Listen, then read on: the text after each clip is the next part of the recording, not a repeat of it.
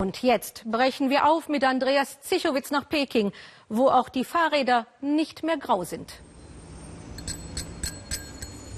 Ni hao, ich bin hier mit einem umweltfreundlichen öffentlichen Mietfahrrad unterwegs. Ausgerechnet in Peking scheint auch ein Auslaufmodell zu sein, denn hier hätte am liebsten jeder ein Auto. China auf der Überholspur, deshalb sind wir heute hier. Glitzerfassaden neben engen Gassen. Peking, eine Metropole im Wandel. Erstmals in der Geschichte des Milliardenvolks leben nun mehr Menschen in der Stadt als auf dem Land. Die Regierung will noch hunderte Millionen Menschen mehr umsiedeln. Das soll auch die zuletzt etwas lahmende Konjunktur ankurbeln. Ariane Reimers hat im Süden Chinas eine Familie über mehrere Monate auf ihrem Weg in dieses neue Leben begleitet. Novembernebel hängt über dem Bergdorf Charshan. Es ist kalt und klamm. Bauer Lung schleppt Wasser aus dem Bach zum Kochen, Trinken, Waschen. Jeder Tropfen eine Mühe. Charshan liegt in den Bergen der Provinz Guizhou, eine arme Region Chinas. Hier leben die, die vom rasanten Aufstieg des Landes nicht viel abbekommen haben. Bauer Lung schuftet wie seine Vorfahren in dünnen Schuhen im kalten Reisfeld. Es sind seine letzten Wochen hier im Dorf. Bauer Lung ist Teil eines gigantischen Umsiedlungsplans der Regierung. Unser Dorf liegt sehr hoch. Deswegen ist die Ernte nicht gut und wir verdienen nichts. Mit der Entwicklung der Städte kann das Dorf nicht mithalten. Deswegen wollen wir in die Stadt.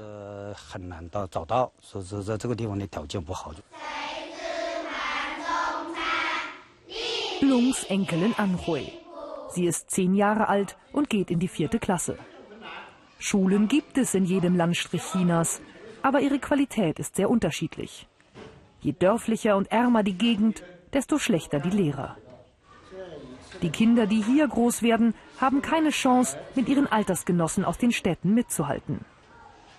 In der Woche übernachtet Anhui in der Schule, nur am Wochenende kommen die Dorfkinder nach Hause.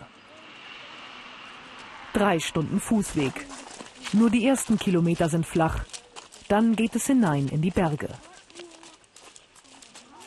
Die Straße ins Dorf ist so schlecht, dass man die Kinder nicht mal mit dem Motorrad abholen kann. Und Autos besitzen die Bauern nicht. Eine Strapaze. Besonders die Kleinen haben zu kämpfen.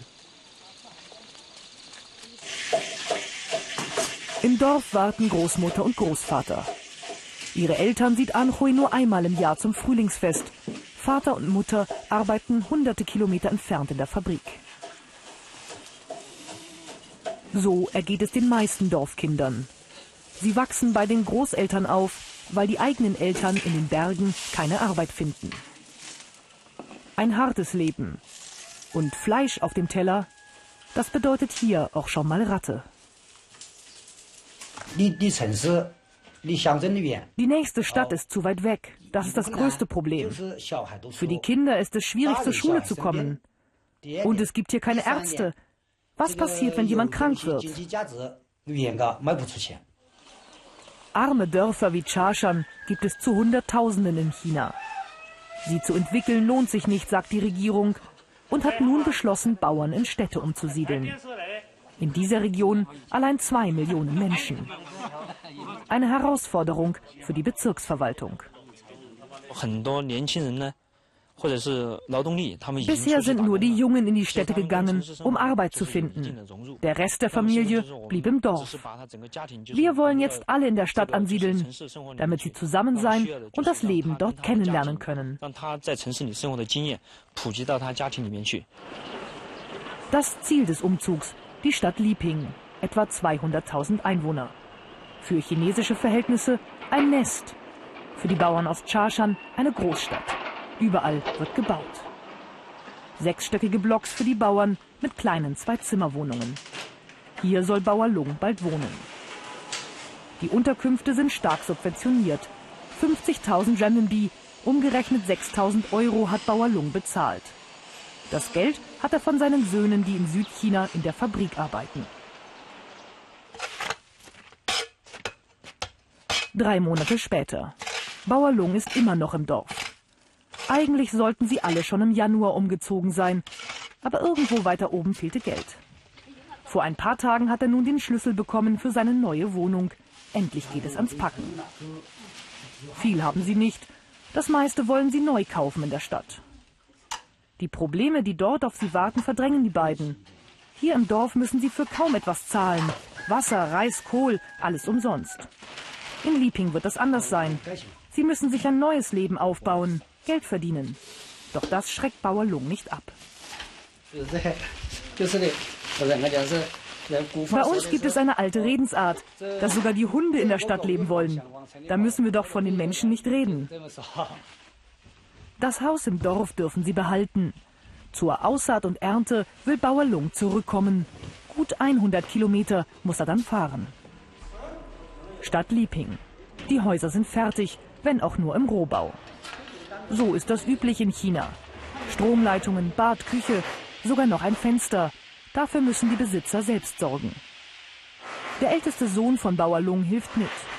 Nach dem Neujahrsfest ist er dageblieben. Er hofft, dass er vielleicht eines Tages gar nicht mehr fort muss. Ich will versuchen, eine Arbeit in Lieping zu finden. Es wäre doch viel schöner, hier zu arbeiten. Dann könnte ich auch endlich mit der Familie zusammen sein. Und dann kaufen Vater und Sohn das erste Mal ein. Lampen für die neue Wohnung. Ganz im Sinne der Umsiedlungspolitik, die auch den Binnenkonsum in China ankurbeln soll.